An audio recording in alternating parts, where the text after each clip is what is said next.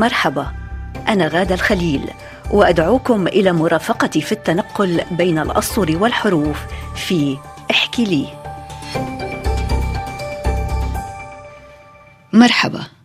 القصة التي اخترتها لكم دفعتني مجددا إلى التأمل في واقع عربي وحتى غير عربي لا تزال تسود أوطانه صورة وحضور السيد الرئيس.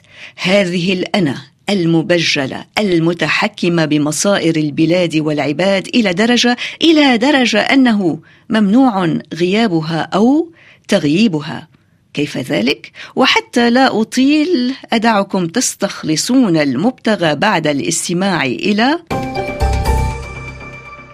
الرئيس لمحمد مصطفى جنينة. يبدأ التلفزيون في إذاعة مؤتمر لإعلان افتتاح مشروعات كبرى جديدة بحضور السيد الرئيس. الصورة من قاعة الاحتفال حيث يجلس الوزراء وكبار المسؤولين والصحفيين في انتظار وصول الرئيس. ومذيع التلفزيون يتحدث قائلا نحن الآن في انتظار وصول السيد الرئيس للاحتفال بهذا اليوم العظيم الذي نفتتح فيه مشروعات كبرى من أجل رفاهية المواطنين ومصلحة الأجيال القادمة. ان ما تحقق في السنوات القليلة الماضية من إنجازات يحتاج إلى عشرات السنين لإتمامه وهذا يعد انتصارا كبيرا لحكومة زعيمنا القائد الذي يجب أن نلتف حوله وندعمه ضد المخربين ومروجي الإشاعات. يتوقف المذيع عن الاسترسال في كلامه للحظة ويقول الآن أيها السادة وصل فخامه الرئيس. فيقف الجميع ويدخل الرئيس برفقة الحرس إلى القاعه يأخذ مكانه ويبدأ عزف السلام الوطني.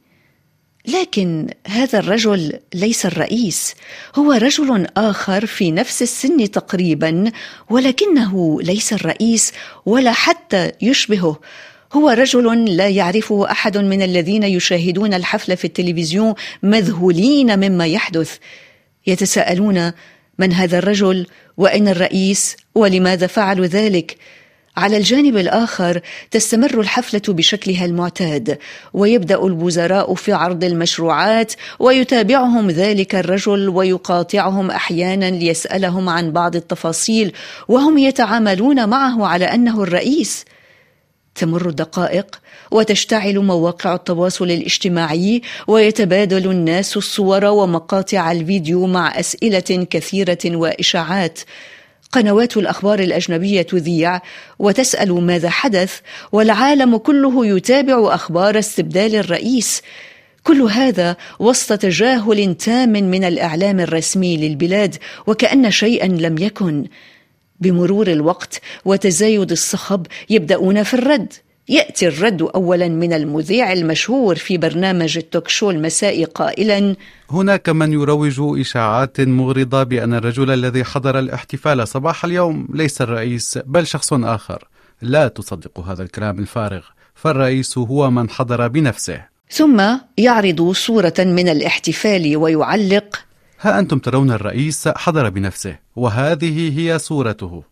بالطبع لا يقتنع الناس بهذا الكلام ويستمر اللغط والاضطراب. لكن من بداية صباح اليوم التالي يلاحظ الناس أن كل من يتحدث في ذلك الموضوع يختفي. تقبض عليه الشرطة ولا يظهر له أثر بعد ذلك. من يكتب على مواقع التواصل يختفي. من يتحدث في المواصلات أو على المقهى يختفي. انتشر الخوف وتبعه انتشار الصمت. لم يعد أحد يتكلم عن الرئيس البديل والرئيس الذي اختفى ويستمر الرئيس الجديد في الظهور والقيام بدور الرئيس. وكلما ظهر أو تحدث نظر الناس لبعضهم بدون كلام نظرة معناها نحن نعرف أنه ليس الرئيس إنهم يكذبون وعلينا أن نصدق أو نتظاهر بالتصديق المهم هو ألا ننطق. أصبحت الفكرة محبوسة داخل الناس لا تستطيع الخروج لكنها ظلت حية.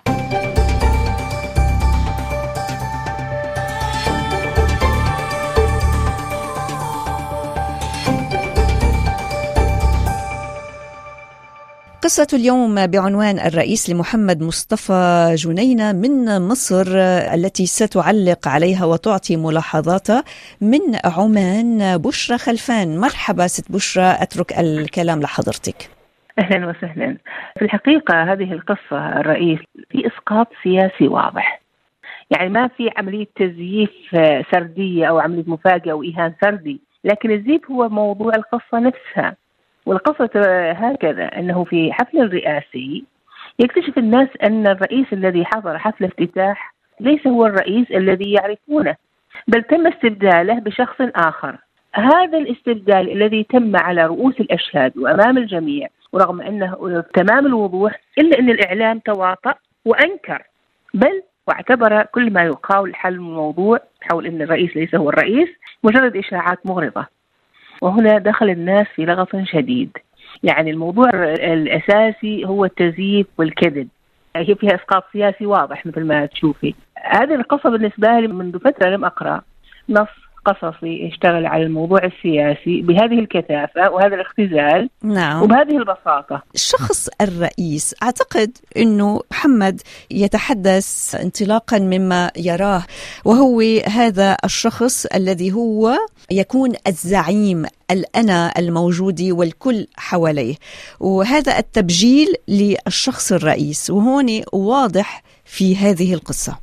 وأحيانا ممكن يكون إن تصورك لمن يلعب دور الرئيس في تخيلك أو في توقعاتك ثم ترى من هو الرئيس في الواقع فيصير عندك هذه الحالة أن لا ليس هذا الذي أنا أريده ليس هذا الرئيس اللي أنا سوف أنتخبه إن كان أو الذي انتخبته.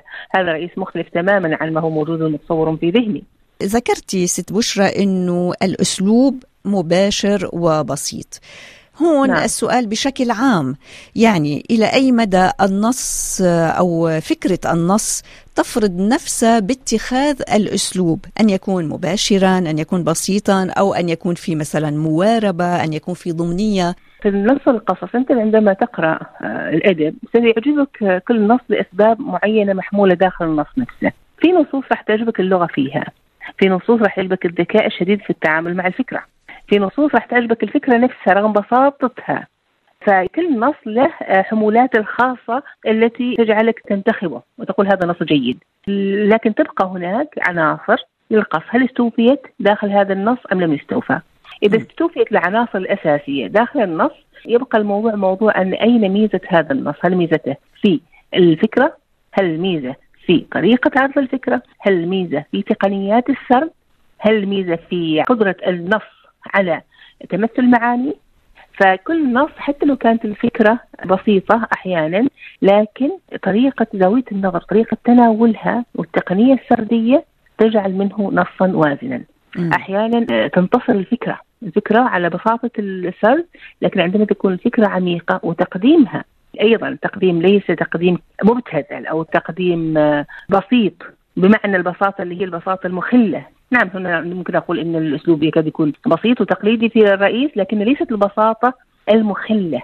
وهي فرضت نفسها لأنه تحدث محمد عن العديد من الأمور. اولا إنه هذه الصدمة إنه بانتظارهم الرئيس ليأتي رئيسا آخر. ليس فقط هذا هو الموضوع إنما ليؤكدوا للناس أنه هو الرئيس. يعني كل الناس على خطأ وهم الذين يقدمون الحقيقة وهون هذا التناقض لأنه كل الناس مقتنعين أنه ليس الحقيقة ننتبه إلى أنك أنت تعمل هالحمولات كلها عملية أول شيء تزييف الرئيس، الشيء الآخر تواطؤ الإعلام، وفي النهاية هو عملية تكميم الأفواه أو عمليه الاختطافات التي تتم بحيث إن ما لا يجرؤ أحد على الكلام. هاي كلها جاءت في نص قصير ومكثف. هذا التكثيف الذي يعني اشتغل عليه داخل هذا النص كان تكثيف جدا جدا ذكي.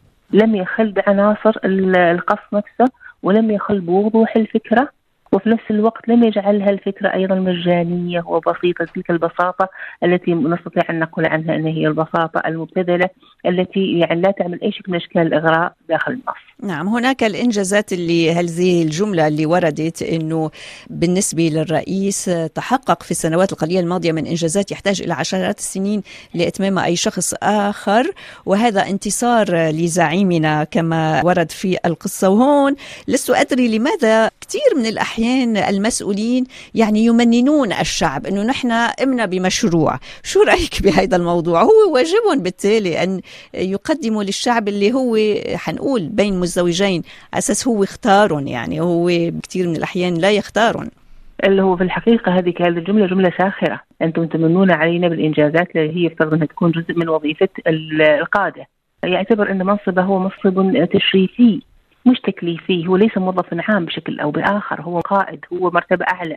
فهذا واقعنا في هذا الجزء من العالم للاسف الشديد في غالب أكيد الاحيان أكيد يعني ورغم كم الأفواه كما ذكرنا لكن الفكرة أو المعلومة ظلت حية كما جاء بآخر كلمتين من هذه القصة هذا الاعتراف الضمني بانه مهما استمريتم أو حاولتم كتم الأفواه لكن الحقيقة هي بداخلنا نعرفها.